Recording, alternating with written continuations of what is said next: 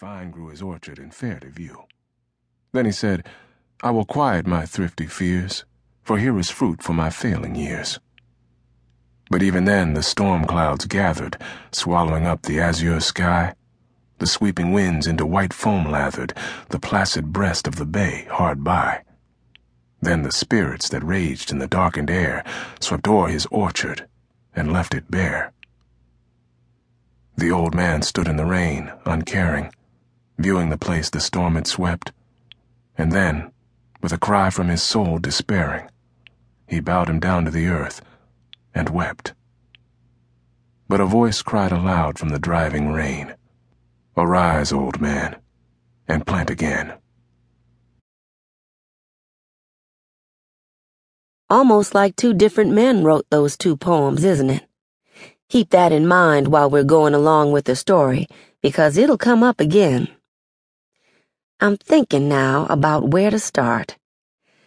I suppose the first thing you ought to know is that Paul's mama and daddy, Matilda and Joshua Dunbar, were born slaves. But by the time Paul was born in 1872, that long, hard Civil War had been over for seven years. So Paul was born free, right here in Dayton, Ohio. Still, you hear some of his poems, you'll find out he wasn't a stranger to slavery days. That's because all his life long, he listened to people's rememberings. His mama, now, she liked telling about life in the slave cabins, everyday goings on, especially the funny ones. Even when Paul was grown, he liked to listen to old folks talking about their lives, and sometimes he'd turn their memories into poems opportunity.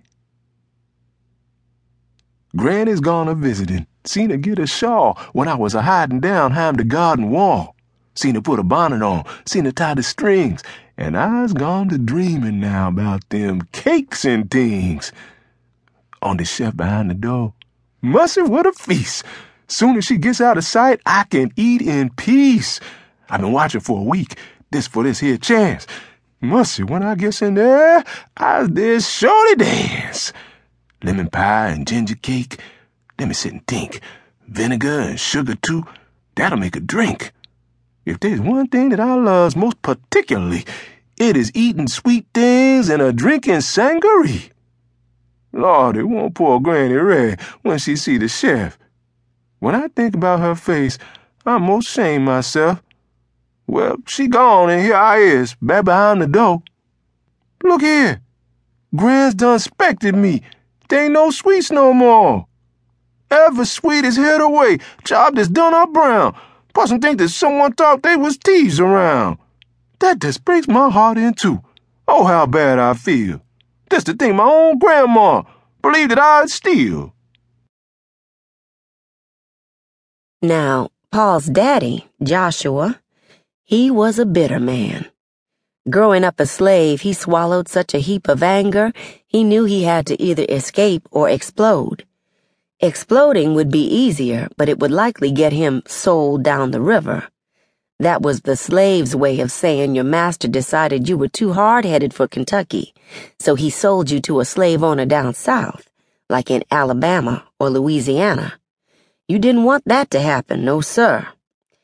So Joshua bided his time and made himself useful by learning to plaster. He got so good at plastering he was sometimes hired out to other plantations. That way he saw more of the country round about.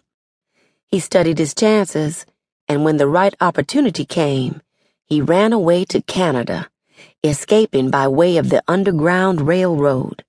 I expect you've heard of that, right? While he was living up there, back in this country, the Civil War began. And after a while, he heard that President Lincoln had freed all the slaves, and that the Union Army was enlisting colored soldiers. Colored. That's what they called blacks then, honey, or Negro, if they wanted to be specially polite. Right away, Joshua came back across the border to join up.